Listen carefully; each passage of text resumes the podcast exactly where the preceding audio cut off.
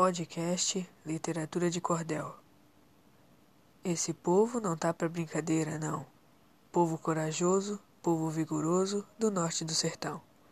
Passando por dificuldade, porém sempre com humildade, trabalhando para ganhar o pão.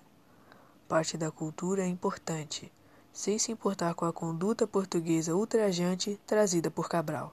Desde a madrugada, dentro do canavial, passando por caminho, estrada e manancial mas nenhuma dessas aventuras saiu na página do jornal. Para os portugueses, povo simples e utilizado, tendo como futuro uma vida de escravizado. Para preconceitos, não vejo solução. Oh meu Deus, por que tamanha judiação?